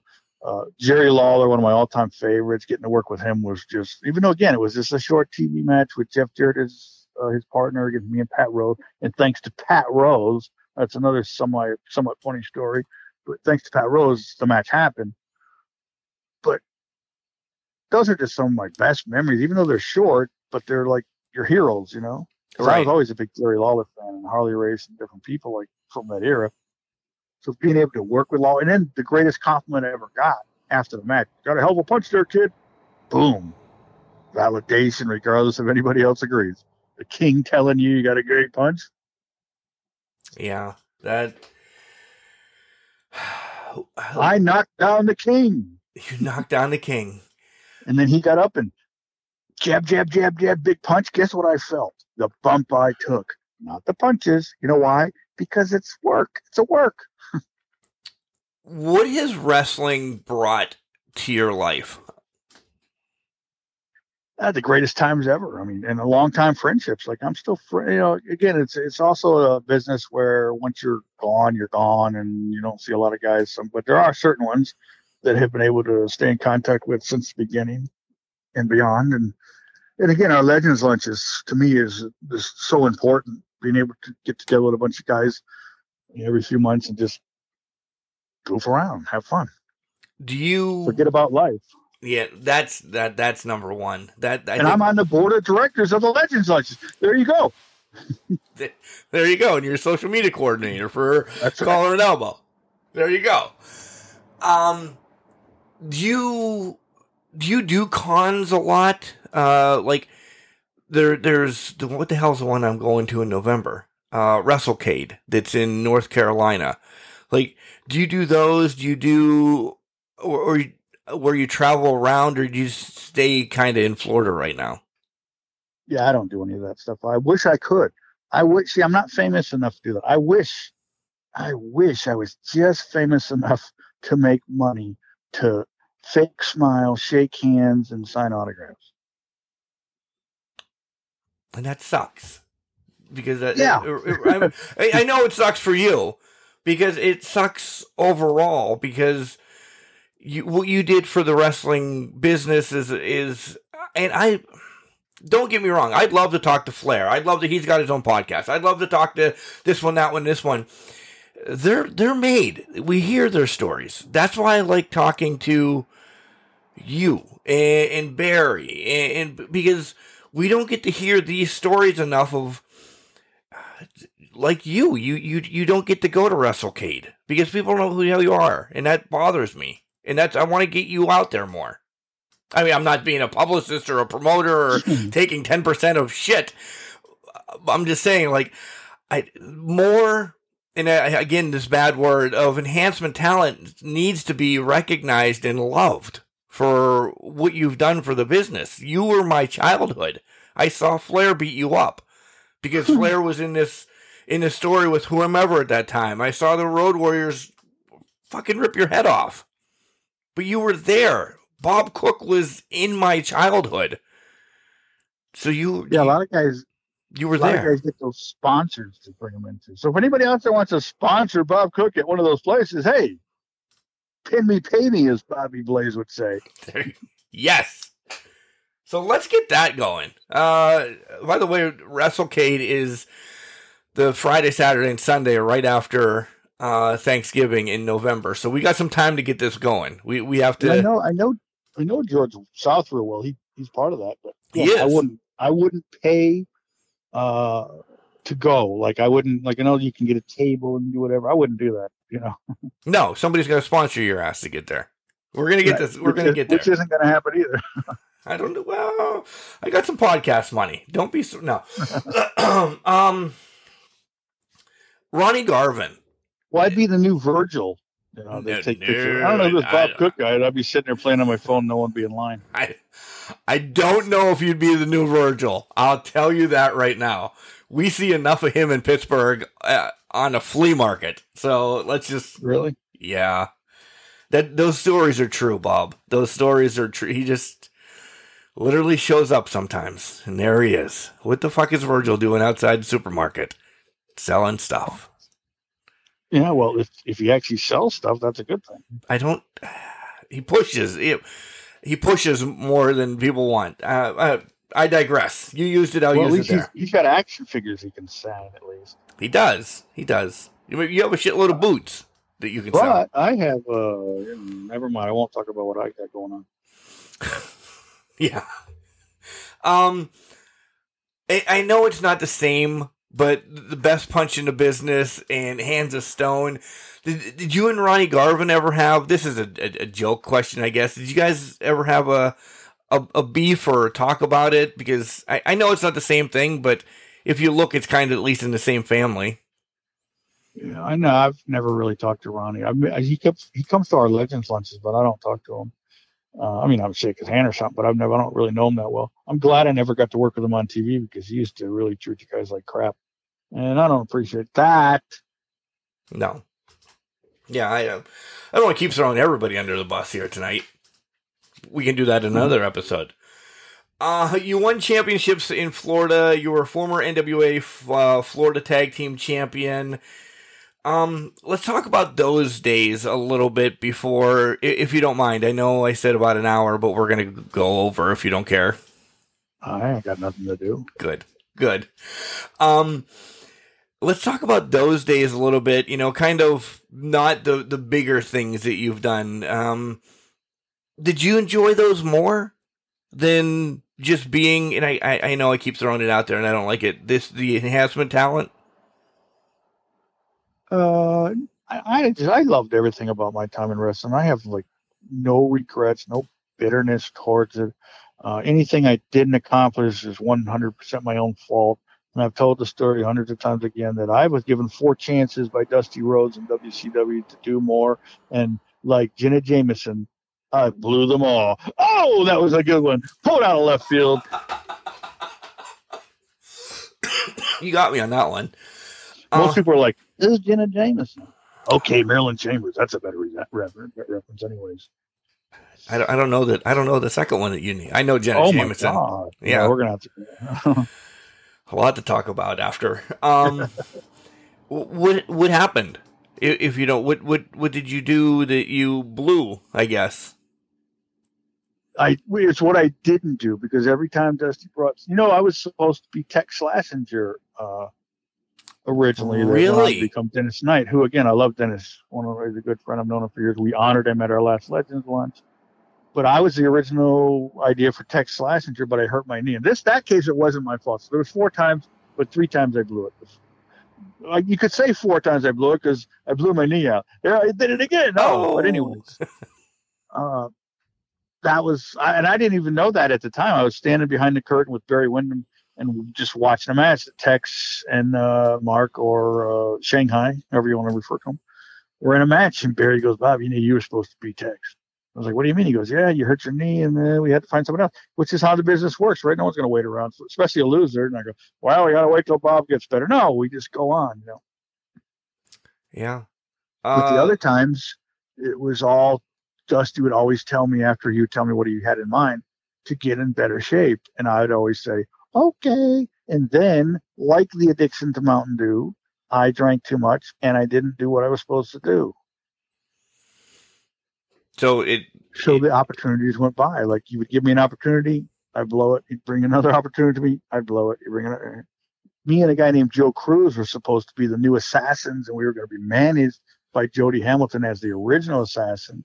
Even went to the power plant with D D P and Jody to learn different techniques of old school tag teaming and stuff, but it all resulted in getting in better shape that I never did. I think I liken it to perhaps I, I was complacent. I had no problem with my spot. Maybe I was afraid of success, or maybe I was just an idiot who had too many concussions. I'm blaming it on concussions. Everybody else does. If I murder my family, concussions. So you work for Crispin you, Wall. You love this whole concussion thing right now. You do, even though even though what Crispin Wall did is not true. I mean, he, he murdered his family, but it had nothing to do with concussions. You can kiss my ass if you don't think that's true. Yeah. No, I I do. Is there somebody in the business that, uh, even now, I guess, that you, if you could, you you would have wished you had a match with? Uh, I always wanted to work with Shawn Michaels. Never got to, certain people back in those, I would have loved to work with Shawn Michaels because he's one of the best ever. Would have loved to work with Terry Taylor. And the, my favorite wrestler of all time, I never got to actually work with, Terry Funk.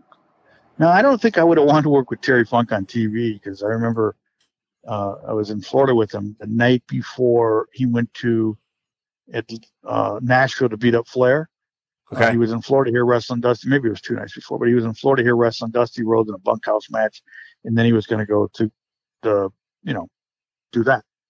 And I was talking to him. I was like, oh, well, maybe I'll get to work with you. He goes, Bob, I don't like to work with people that I know and like on T V. So that instantly meant, oh, well, that's probably a good thing I didn't work with him. Michaels, do you, do you consider... Flair considers Michaels the, the greatest wrestler to walk the face of the earth. Um, are, are you on that same page then, essentially, since you want to work with him?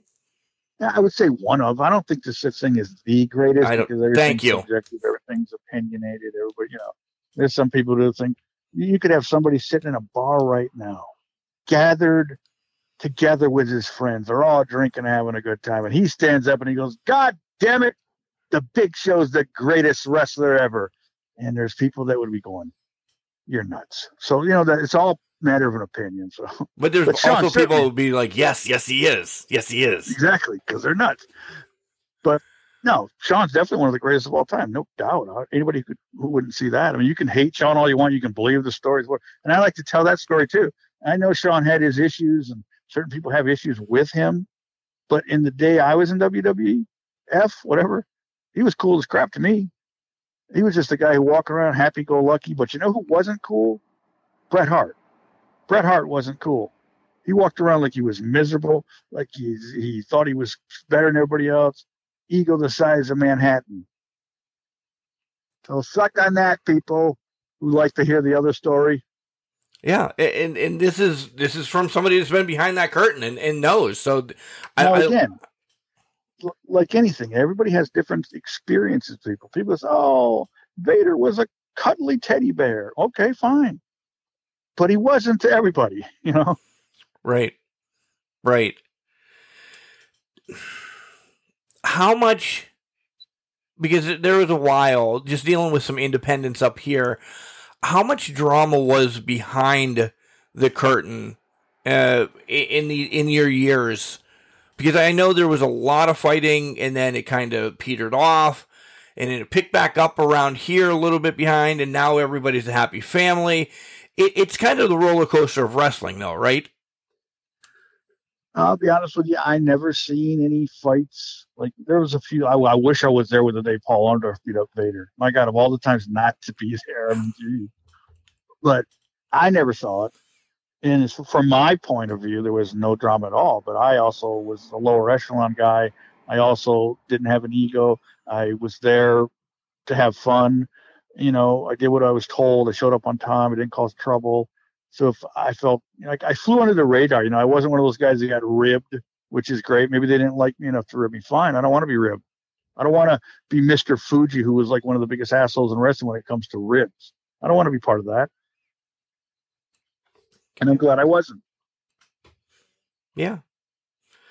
Is there a is there a match, like a stipulation match, that you wish you would have done?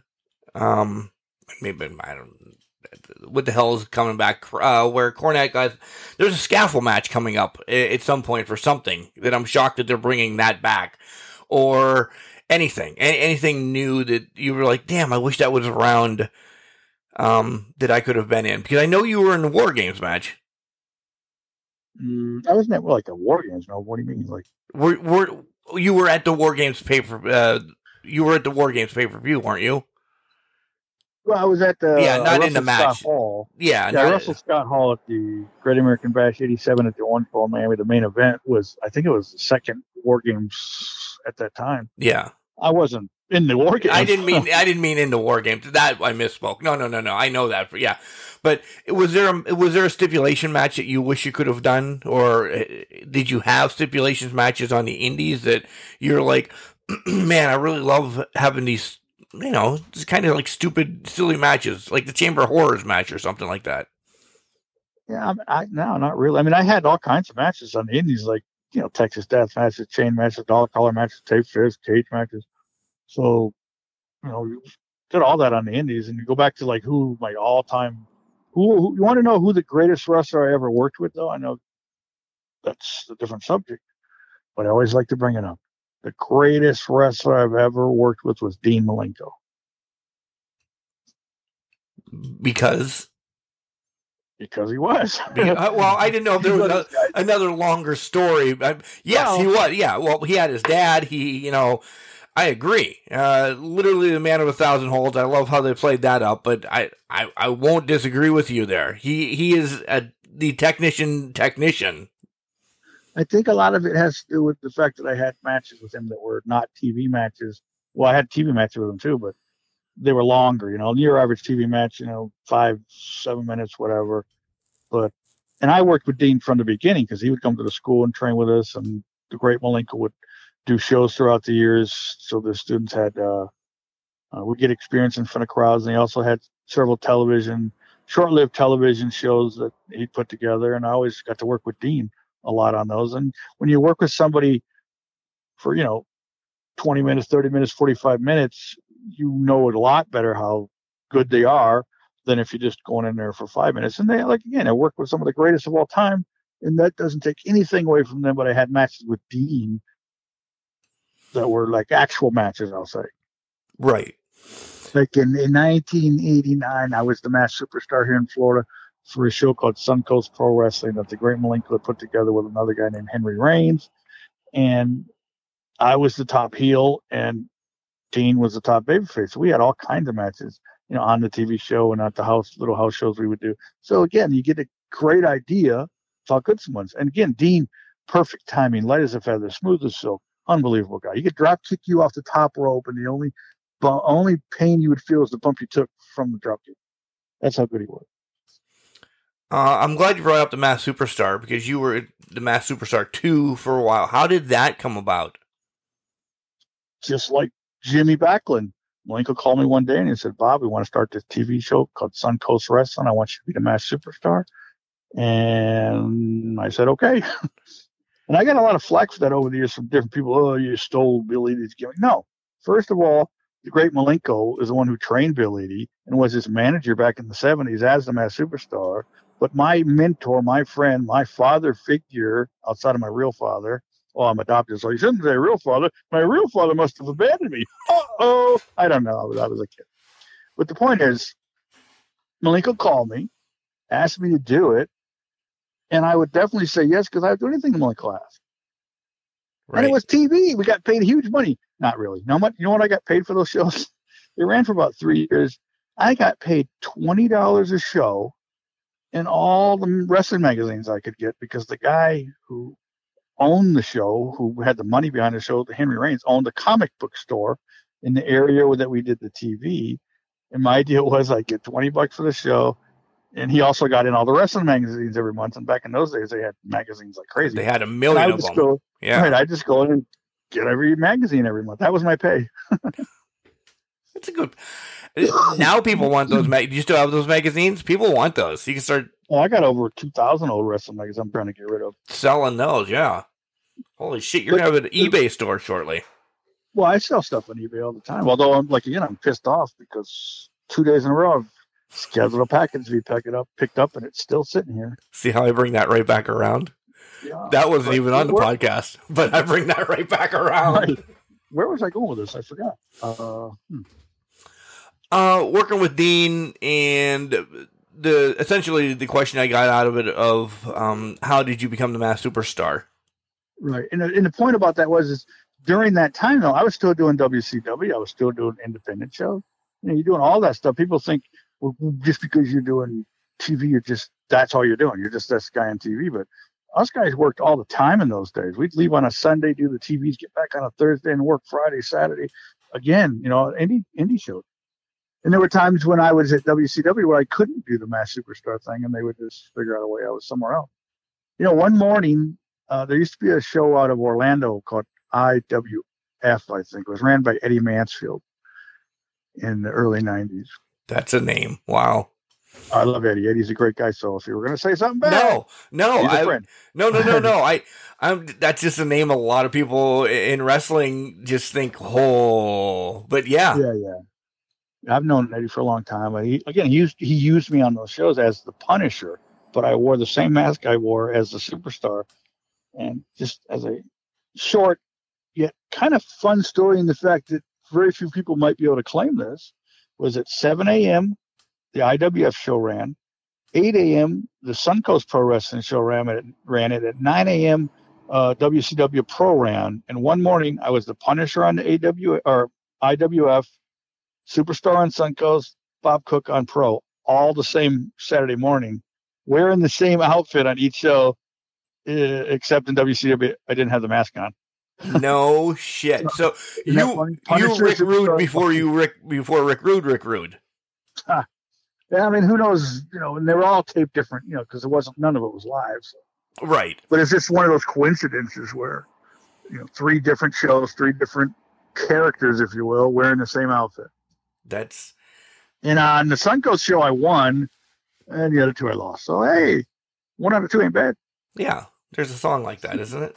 Two out of three ain't bad. And probably for all those shows together, I made maybe three hundred bucks.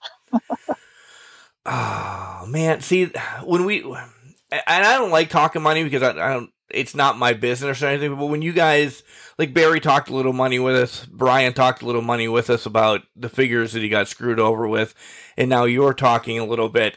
I, I know you had, you know, like the time of your life, you loved it, but wrestling's brutal. Like it, and I know it was a different era, too, that, you know, milk wasn't twenty-five dollars a gallon, but shit, that still doesn't, that, that didn't, how did you feed your family? How did you feed yourself? Well, my, my wife always had a good job, which allowed me to pretend to be a wrestler or convince myself that I was a wrestler. Okay. But, you know, we, I mean, I, obviously I survived. We did okay. Right. You're crazy as hell right now. We're on the road so. all the time. Uh, we were on a road all the time. Again, that was, to me, it was just a blast. And, and with W C W and W W F, even though I was only there for about a year, they, you know, they paid for all your trains, your air, your airfare, hotels, and W C W wouldn't fly us, but they would pay for our rent a car, gas, whatever. Uh, real quick, a couple more. Um, wh- where was like your favorite places to go that you knew that, hey, when I head to Town X, I can't wait because they have an awesome sub here? Was, I mean, outside of wrestling, was there places that you liked to go because you liked being at that town for a little bit? Uh, not especially, not for any reason other than the arenas. Like wrestling at the Mid-South Coliseum was as cool as it gets. So there was a place here in Florida that's no longer here called the Bayfront Center in Saint Petersburg, which was, to me, it was our Madison Square Garden. It was like the Garden, kind of round, and looked kind of like the Garden, not as big though, like half the size, only held eight or ten thousand. Those are my favorite places to wrestle in. Never really had particularly favorite town. I used to hit every Toys R Us on the way to shows, and any, any I used to know where every Toys R Us, Toys R Us was within a W C W radius of wherever we went. And anybody that traveled with me knew that if we're going with Bob, we're stopping at Toys R Us for figures. For what? Yeah, figures. I, I was always a big, uh, as a kid, when I was in the seventies, you know, obviously they didn't have wrestling figures, but I used my Muhammad Ali figures and Ken Norton and Big Jim figures as wrestlers and made a ring out of, you know, plywood and dollies and whatever. And, uh, yeah. So you have, you so when have they the came whole... out with wrestling, Go ahead. when they came out with wrestling figures, I was like, holy crap, these are cool, you know? So I had to collect them, and I, I don't have as many as I used to, but uh, I, one time I had all the A W A Remcos, all the L J Ns, all the Hasbros, and you know, in the late nineties when wrestling had that big boom period, in the early two thousands, I sold a lot of that for good money. Not as much money as you'd make today if I'd have saved them, but yeah, no shit. I had I had all the Remcos.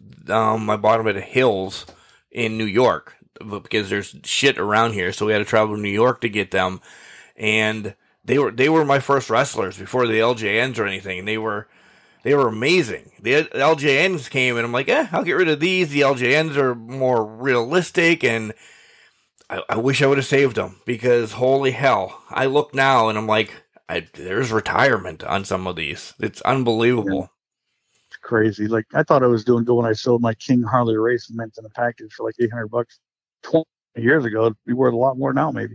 Yeah, I don't know, but I just always loved action figures, and I don't collect them as much as I used to. I still like once in a while to get, if it's something like they got a new Ultimate Hulk Hogan and Mister T coming out based on WrestleMania one. They look fantastic. Guess who's got to have them? You. An overweight, has been, never was been fifty-eight year old Bob Cook. That's who has to have them. Yeah, I see. I that's where I do limit myself a little bit, because if I start, like, I like those little Funko Pop things. Like, I, I they're they're so ugly looking that they're they're cool. But if I get one, then I find an excuse to get another one, and then I then then I have to find an excuse to get another one, and then my wife throws me out of the house, because then I will get them all. And some of them yeah, are used- like C M Punk and A J Lee's are already in the thousands. Jeez, I used to be that way with my figures. I still have lots of figures mint in the package that I just have in boxes from the nineties and two thousands that I don't want anymore. I mean, only I don't. I'm not into the Funkos. I do have three Funkos, and they happen to be, are you listening? The God on Earth, Evel Knievel. Those are the only ones I have. Of course, nice. Well, I also have a Funko of Jerry Lawler and uh, the guy from the Blacklist, Raymond Reddington, because someone gave them to me. So, all right, this, this is a big question, and you have a little youngster meeting you up somewhere, and they want to know advice about wrestling business. What do you tell them? Do the opposite of what Bob Cook did. You know, when I was younger, like uh, Mark Merrill, I'm the one who gave Mark Merrill like to go train at the Great Malenko. He we met him in a gym we used to train at, and he heard that we were wrestlers and he wanted to know how to get in the business. So, you know, sent him to Great Malenko. And then I'm the one that got him in W C W. But I would never discourage anybody from doing it. I might do it in a jokey way, like, yeah, I don't do, you know. Like, I remember the guy I was talking about, Rick Ryder, you know. Mm-hmm. First time I met Rick was at a person's house. I won't say his name because I don't want, I don't talk to him anymore.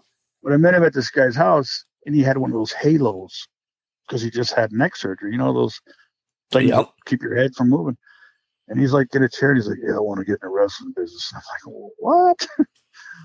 But uh, it's funny. And, and Rick had went to another show, and uh, I think it was Chick Donovan. You know who Chick Donovan is? No. I mean, he's a, a guy who's been around for years. Did like a, not like a Ric Flair game, but he looked kind of like Ric Flair. Great body, blonde hair. Still wrestles, and he's in his seventies. But he's at the shows uh, in Saint Pete, and, and Rick's like asking about getting the wrestling business, and Chick asks him, he goes, are you married? Yeah. Well, you won't be. He goes, you got back problems? No. Well, you will have. Uh, you got a job? Well, you'll lose it. No, this is like telling him all this bad stuff. But this is being real, though. He's being honest with them. Yeah, right? yeah.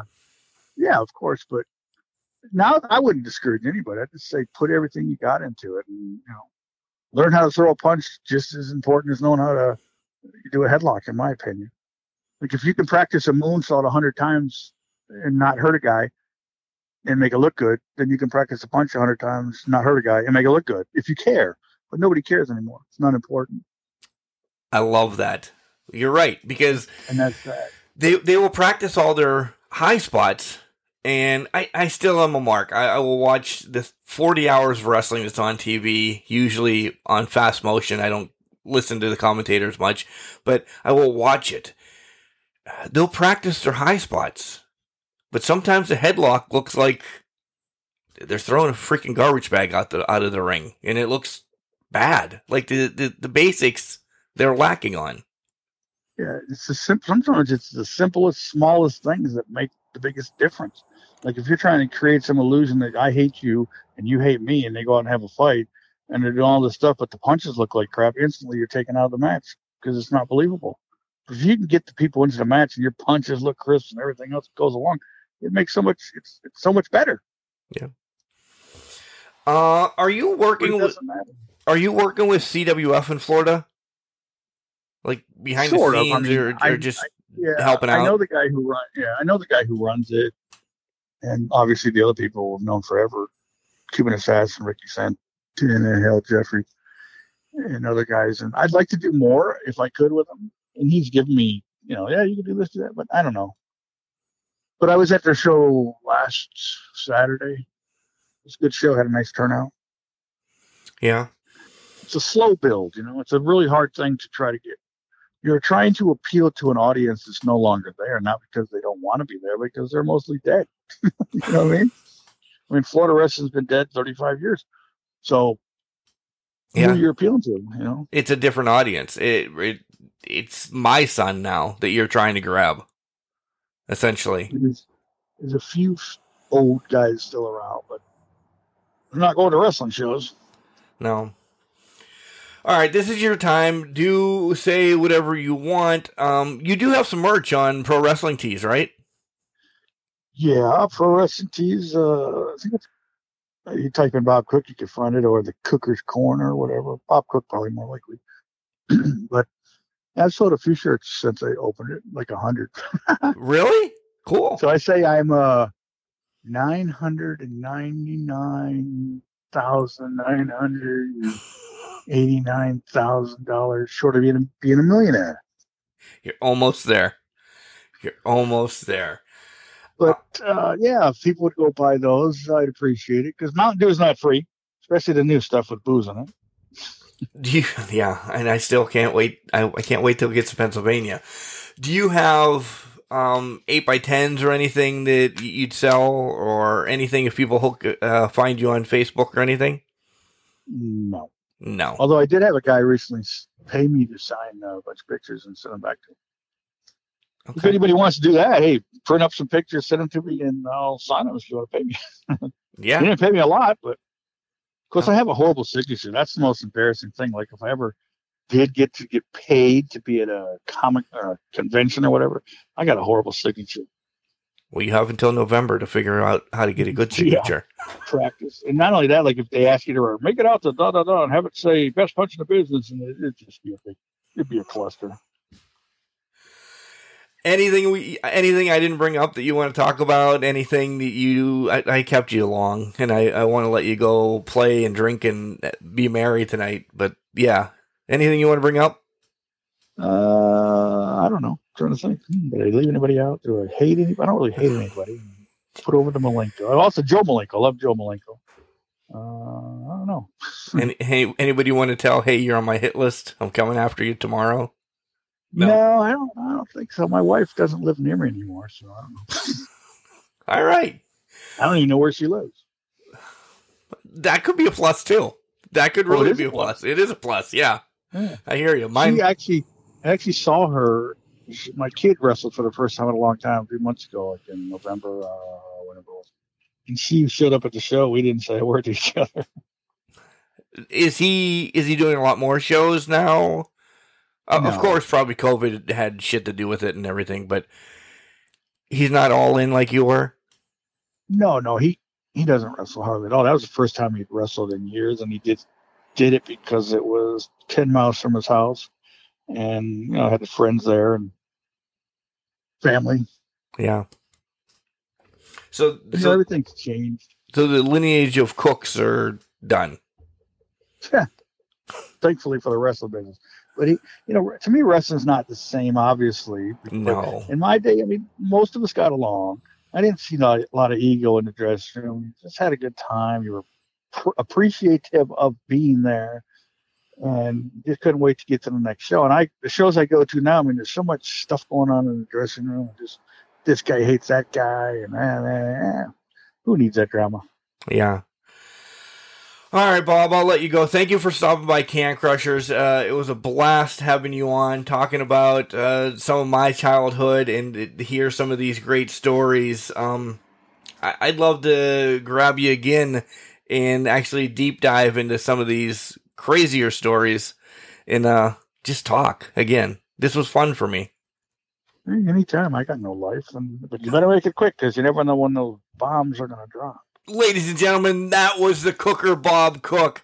Man, that was a fun interview. Like I said, this interview was for me to go back into childhood and to hear some stories about the Great Malenko, and uh, the Barry Horowitz story to start off the podcast was, was great. Um, I, I just pictured Barry and Bob sitting in between two repo men uh, with a gun sitting on a dashboard, and as, as you call it, sitting in the middle of everybody, sitting bitch, and them just getting squirrely, thinking, hmm, we better tell them we're wrestlers.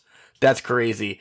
But th- just to hear everything that he has gone through, and you hear the love of wrestling that Bob has, and still, still has for, uh, I want to say yesteryear wrestling, maybe not present day, but it's there. It, it really is there, and Wow. Uh, Bob's going to come back on. Bob's going to come back on. We're going to hear some more maybe in-depth stories, a couple more road stories that, that we get to hear from.